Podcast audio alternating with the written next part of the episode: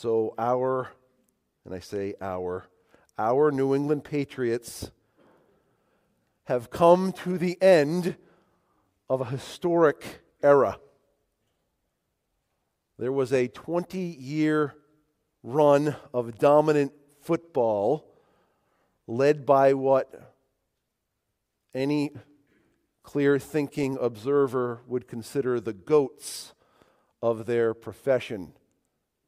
Goats meaning greatest of all time of their profession. Tom Brady and Bill Belichick. If you think about Tom Brady, he won seven Super Bowl championships in his career six with the New England Patriots, one with the Tampa Bay Buccaneers.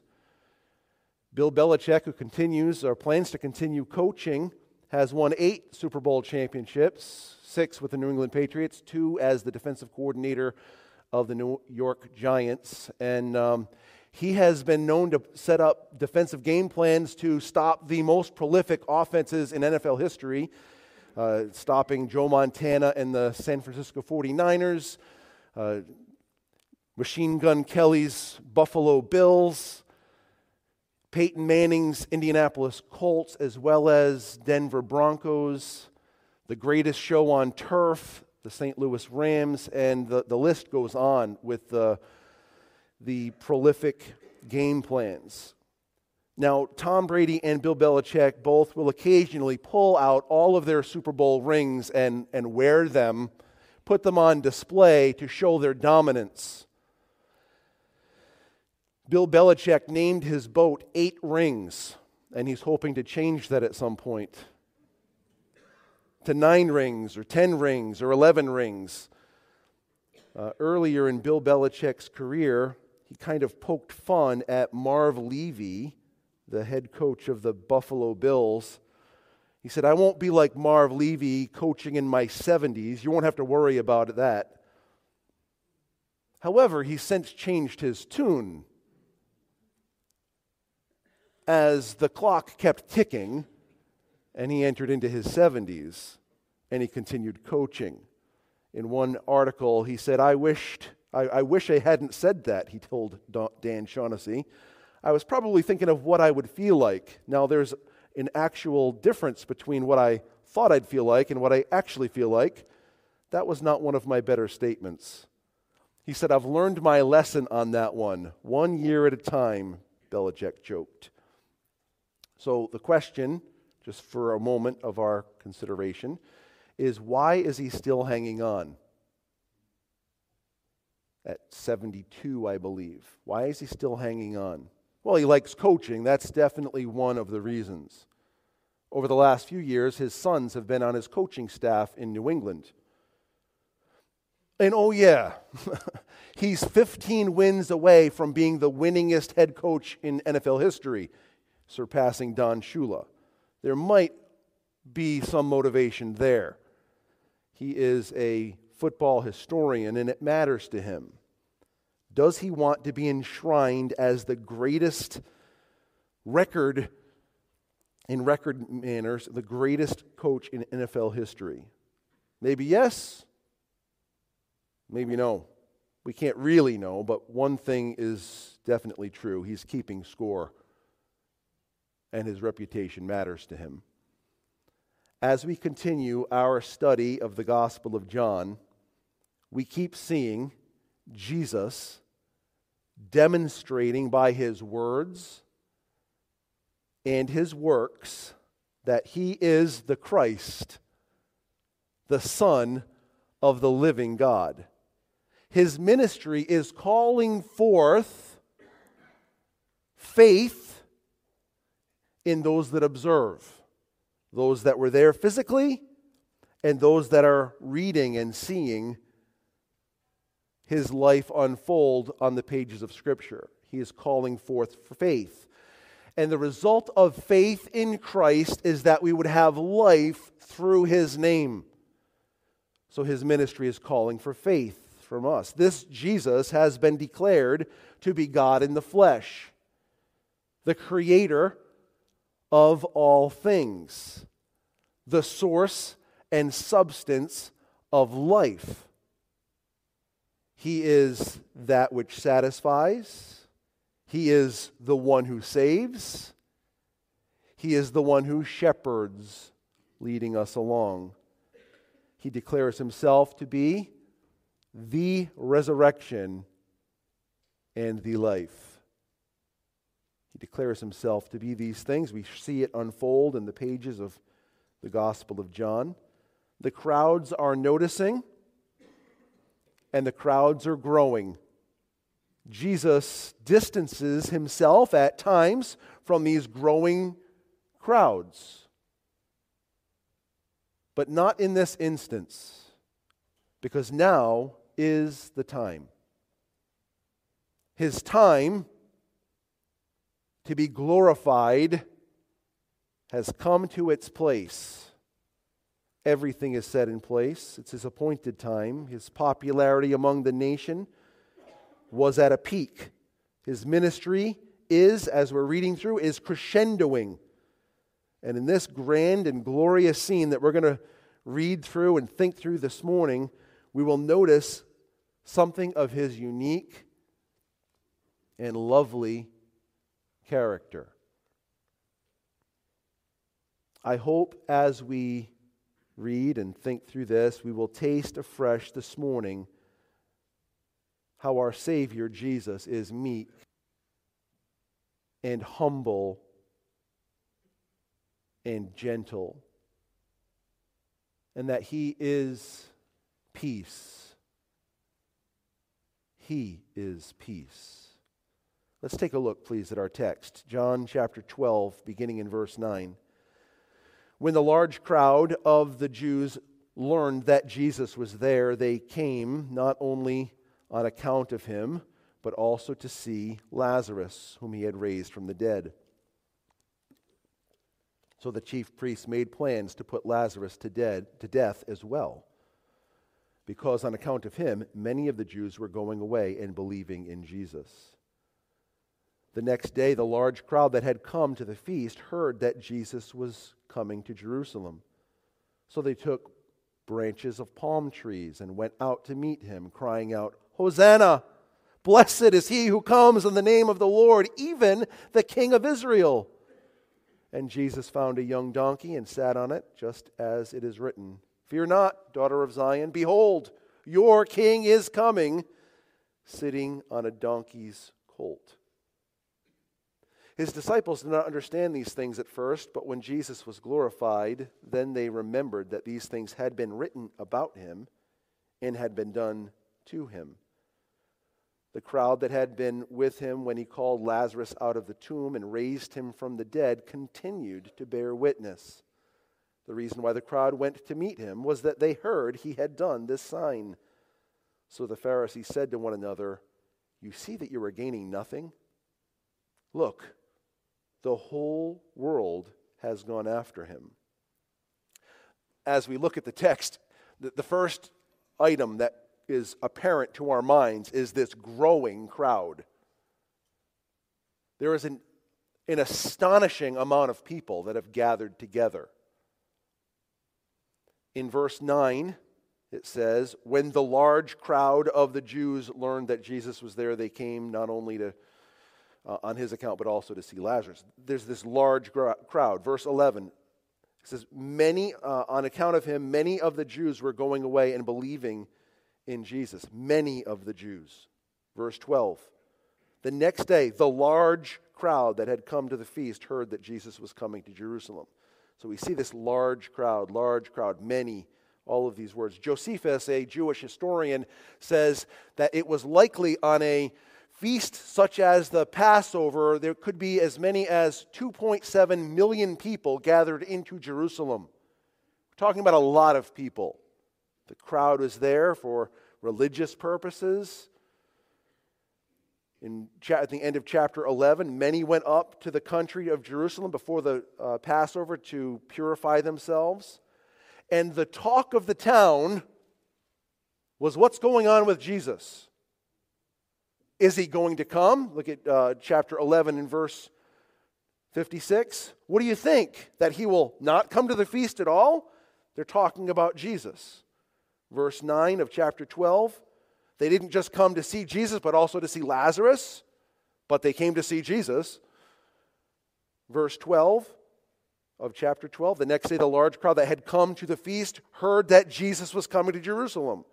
So he's the talk of the town. Not only are there rumblings in the background, hey, hey, is he, is he coming? Have you seen him? I hear he's coming. I, I wonder. But now they're hearing, oh, he's coming. He's coming into Jerusalem. Not only these the rumblings in the background, now there's actually in this scene, they hear he's actually there, and now there's going to be some very clear proclamations. In verse 17, those that had seen him perform this sign of raising Lazarus continued to bear witness. So they saw with their eyes the power of Jesus, that he raises the dead. They saw with their eyes him do this, and they were telling people. I, I was there. It was, it was incredible. I, they pulled the, the stone away. He spoke these words and and the dude in in grave cloths came out and they they unwrapped him. They thought he was going to reek but he didn't reek. It was amazing. There's there's a, a testifying. Verse 18 one of the reasons they were haranguing to see jesus is because they heard about his raising of lazarus. So there's no surprise no coincidence to the relation between Jesus allowing Lazarus to perish and raising him, and this appointed time where people are hearing about the uh, in, uh, otherworldly acts of Jesus. God is lining all of this up for a very specific time. It was such a profound gathering of people that were clamoring for Jesus that the Pharisees they saw this as a daunting problem.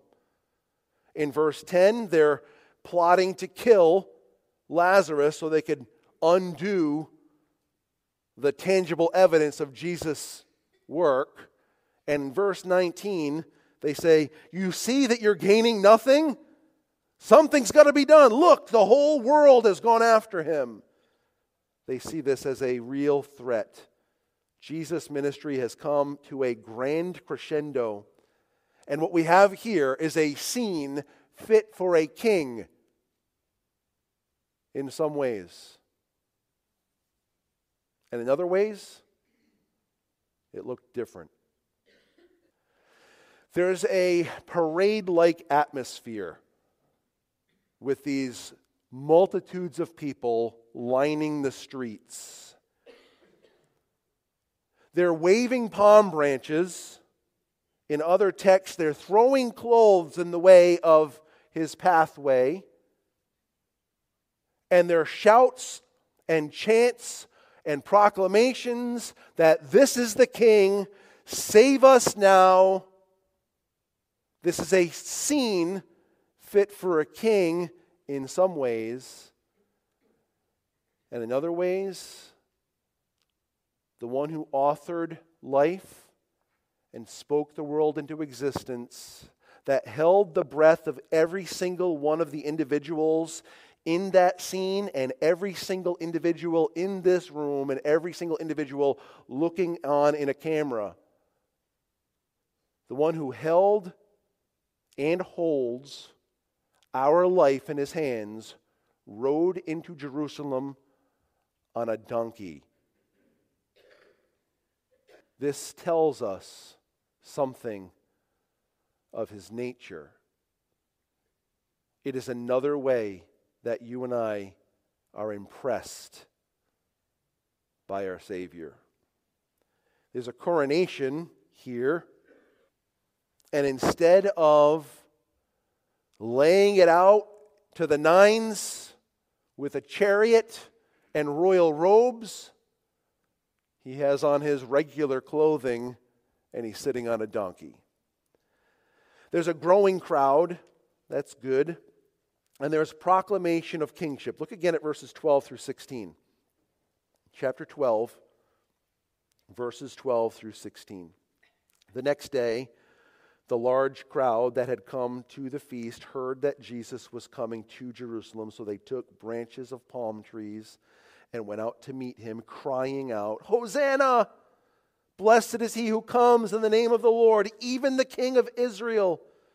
And Jesus found a young donkey and sat on it, just as it is written Fear not, daughter of Zion. Behold, your king is coming, sitting on a donkey's colt.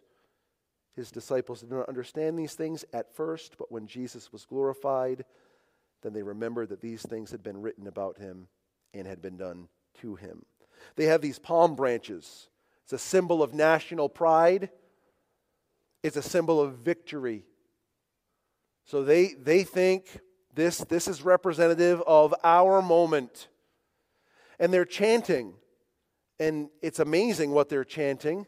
Hosanna means save us now. Lord, save us now. They're crying out for their salvation. They're crying out to this individual that has been demonstrating who he is, and they're saying, You are the one who really saves. Following up with Hosanna, Lord, save us now, they say, Blessed is he who comes in the name of the Lord. That is a messianic claim. Take a look at Psalm 118 for a second the 118th Psalm. On some of these wonderful feast gatherings, the people, as they approached Jerusalem, would be singing the Hallel Psalms, a grouping of Psalms from Psalm 113 to Psalm 118. So as you come to the end of that, that Hallel singing heading toward Jerusalem, they would, they would be so acquainted with this expression. In Psalm 118, starting in verse 25, Psalm 118, verse 25. Save us, we pray, O Lord. You hear Hosanna there. Save us, we pray, O Lord. O Lord, we pray, give us success. Blessed is he who comes in the name of the Lord. We bless you from the house of the Lord. The Lord is God, and he has made his light to shine upon us. Bind the festal sacrifice with cords up to the horns of the altar. You are my God, and I will give thanks to you. You are my God, I will extol you. Oh, give thanks to the Lord, for he is good, for his steadfast love endures forever. This is how they would finish those Hallel Psalms as they would come up toward Jerusalem, and it's fresh in their minds.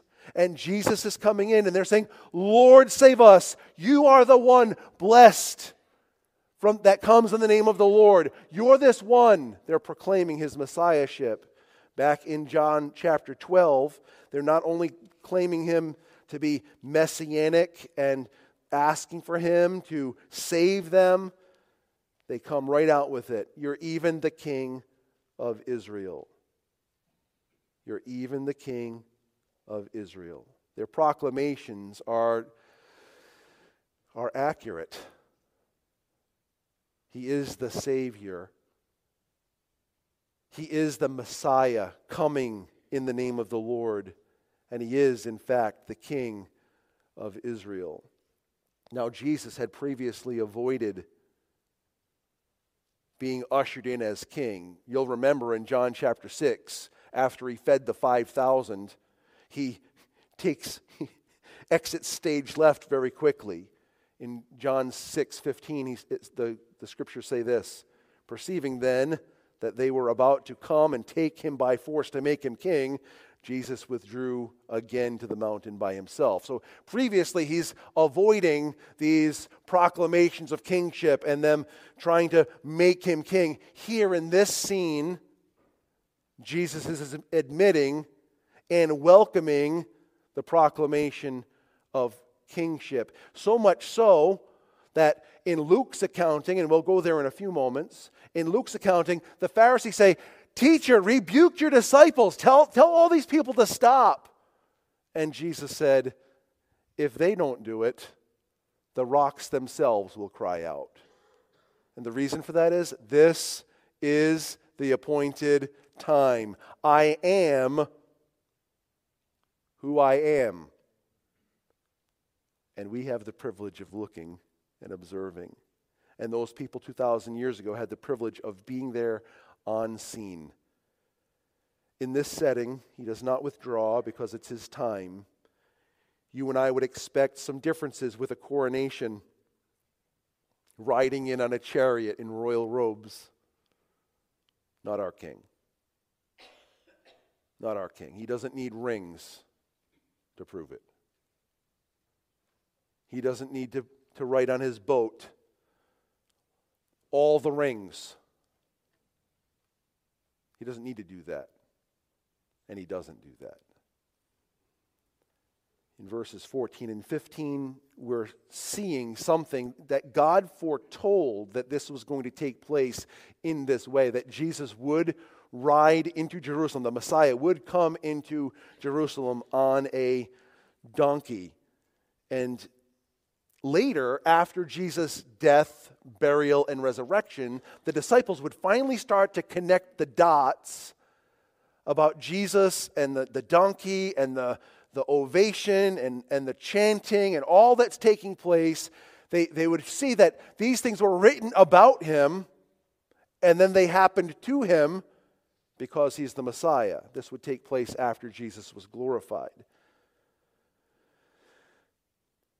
The expression here in verse 15 of John 12, here our reading is Fear not, daughter of Zion, behold, your king is coming, sitting on a donkey's colt. I want for us to, to head over to the origin, origin, excuse me, of this text, which is Zechariah chapter 9. Take a look at Zechariah 9 with me for a moment. The wording is slightly different in Zechariah 9. Um, some differences in wording as well as some additional truth that is conveyed, all of which still is mind blowing for us as we think about the eternal God who has humbled himself in, in such an amazing way by taking on flesh He's already humbled, humbled himself to the point of having to be fed by a mother nursing. He's had to be changed as a baby. He's humbled himself in that he would be fatigued. God, who never tired, experienced what it's like to be tired God who never thirsted experienced what it's like to thirst and to be hungry and to experience pain. He's already humbled himself to such an amazing extent. And here we have a demonstration in living color of his humility. Look at Zechariah 9, beginning in verse 9. It says, Rejoice greatly, O daughter of Zion. Shout aloud, O daughter of Jerusalem. Behold, your king is coming to you. Righteous and having salvation is he, humble and mounted on a donkey, on a colt, the foal of a donkey. I will cut off the chariot from Ephraim and the war horse from Jerusalem, and the battle bow shall be cut off, and he shall speak peace to the nations. He shall, uh, excuse me, his rule shall be from sea to sea and from the river to the ends of the earth. So they would be familiar with this text. They've waited all these years. They see him coming in. They see him now on a donkey. They're thinking, okay, our salvation is here. He's going to break the battle bow. He's going to bring salvation. He's, he's bringing in righteousness. He's going to bring into subjection those that have terrorized us. But he comes on a donkey, meek, humble, lowly Jesus, the author of life. His meekness is on display in this scene like just it's just an unfathomable scene. It was time. It was time. Nothing was going to stop this event. Take a look at Luke chapter 19. Nothing was going to stop this unveiling of who Jesus really is. And yet, there are things associated with this event that the people would have expected to come next. And Jesus did something different. The people want peace from external sources, peace from Rome, and peace from the turmoil that has circled around them for generation to generation and even unto this day. But Jesus was offering a different kind of peace. We'll get to that in a moment. Luke 19, 38 and following. You see the same scene from Luke's accounting.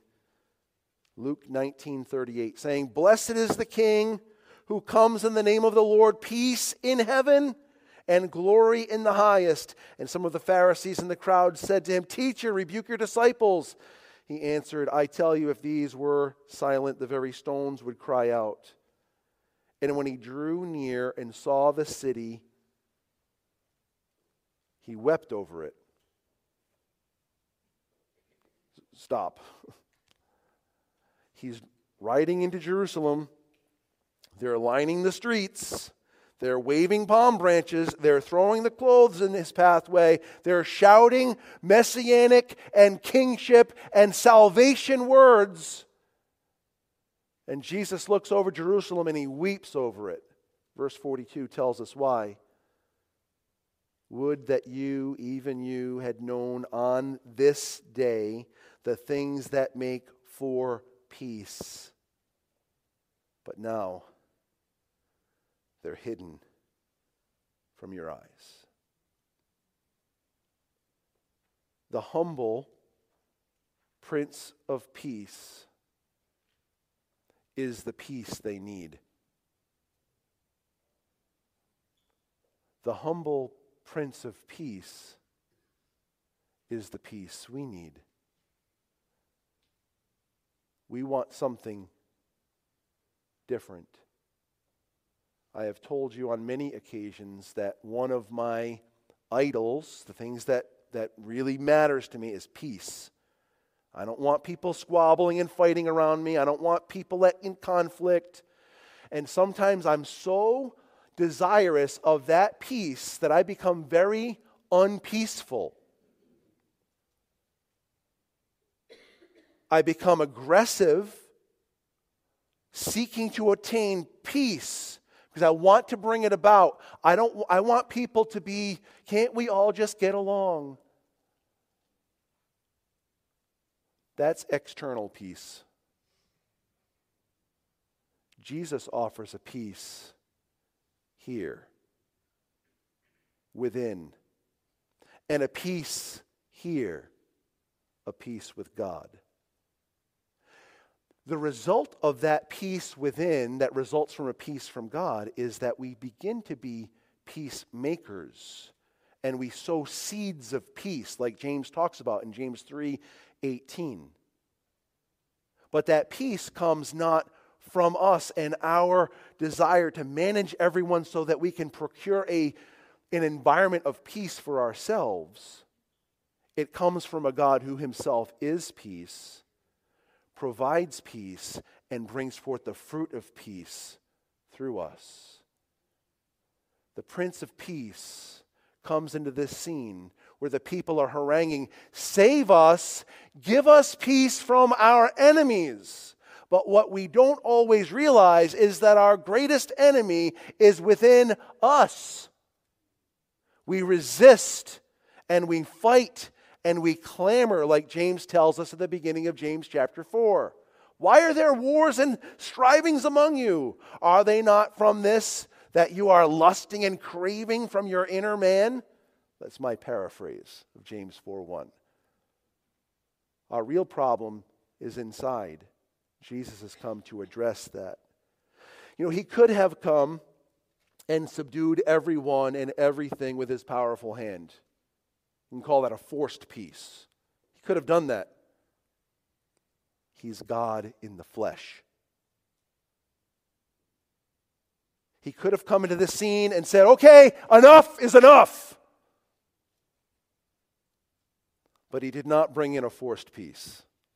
Instead, he was the peace offering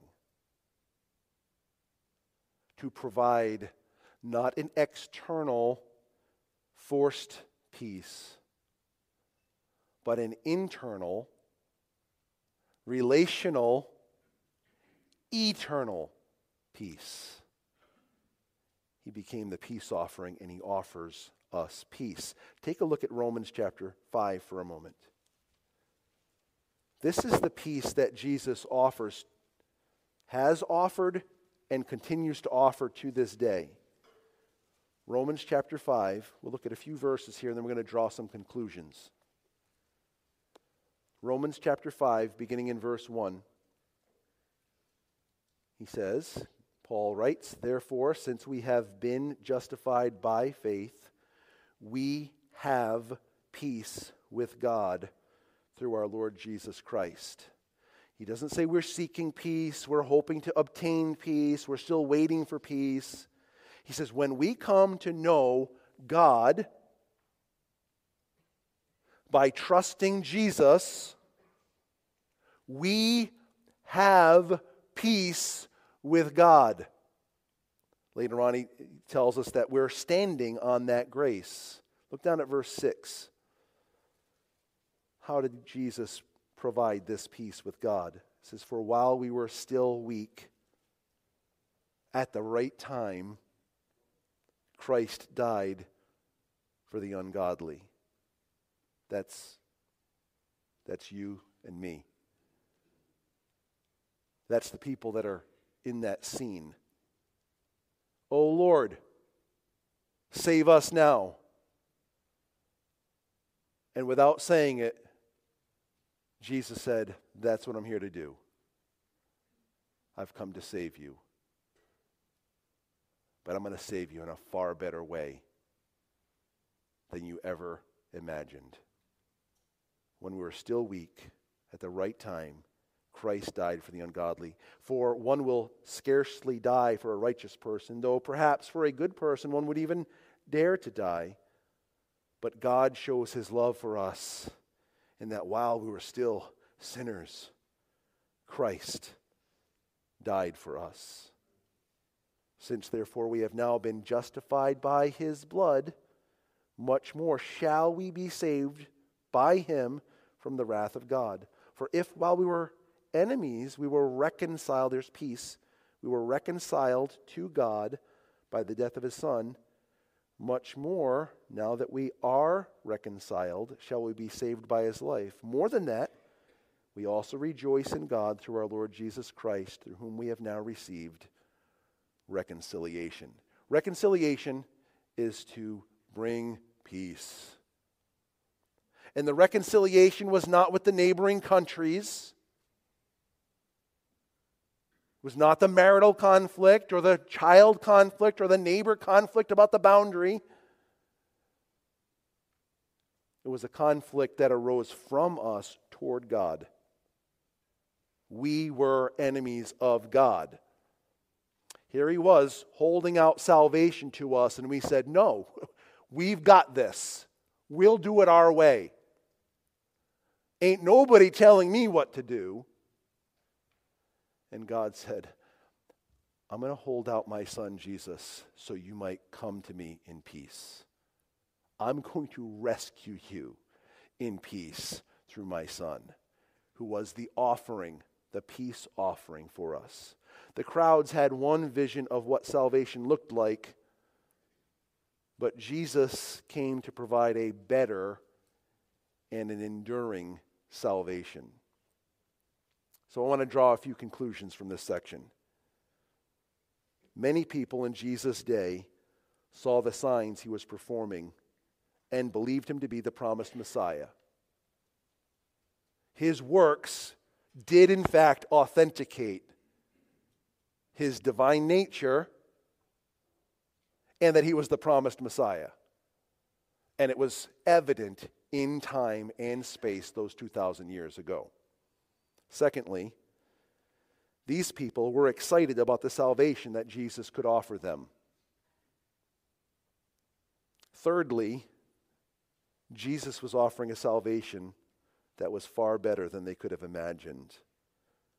The rescue that Jesus offers is both immediate in its impact and eternal in its impact. Some of the immediate benefits that Jesus brings to us through his rescue are these having our guilt removed, having our shame removed, having our condemnation removed, taken away forever. Guilt is gone, shame is gone, condemnation is gone we receive spiritual life. Life from God, spiritual life, meaning we have eyes to see Him for who He is, ears to hear Him, and a heart to believe Him. The powerful master of sin is dethroned where sin once ruled over us unendingly. The domination, the rulership of sin is broken through the redemption that's found in Jesus Christ. That doesn't mean there's no struggle still, it just means that sin has no right to rule over us.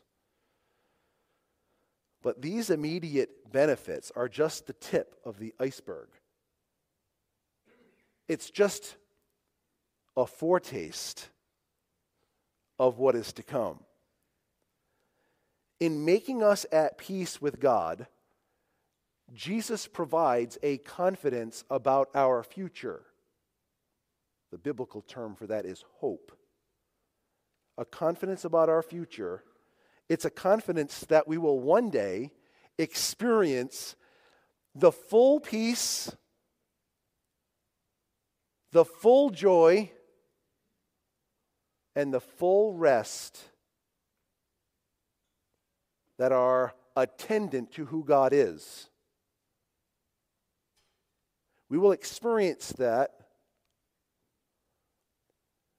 eternally without interruption. Here in this life, we taste it, we taste glimpses of it joy where your heart is like exuding passion, exuding uh, a rejoicing. You've tasted that. Maybe during a song, maybe looking at something that God has made, maybe while you were reading on your own, or maybe while you were worshiping in corporate worship. You've, you've tasted that joy of God and His presence and His care and His love, and it's like your heart almost feels like it's, it's overflowing with good. That joy is who God is. Fullness of joy. At his right hand, there are pleasures for evermore, without interruption and forever. So, the, the tastes we have here and now, these immediate reliefs, and these immediate experiences of, of settled rest are calling to us about what heaven is and what God is and what our future holds for us, where we will enjoy them without interruption forever. It is important to remind ourselves that the full experience of our salvation will far outweigh any of the earthbound benefits and any of the earth binding pain that we experience. Here and now, we taste and see. We've received a down payment in the person of the Holy Spirit. who allows us to experience in time, and space, a taste of what real love is,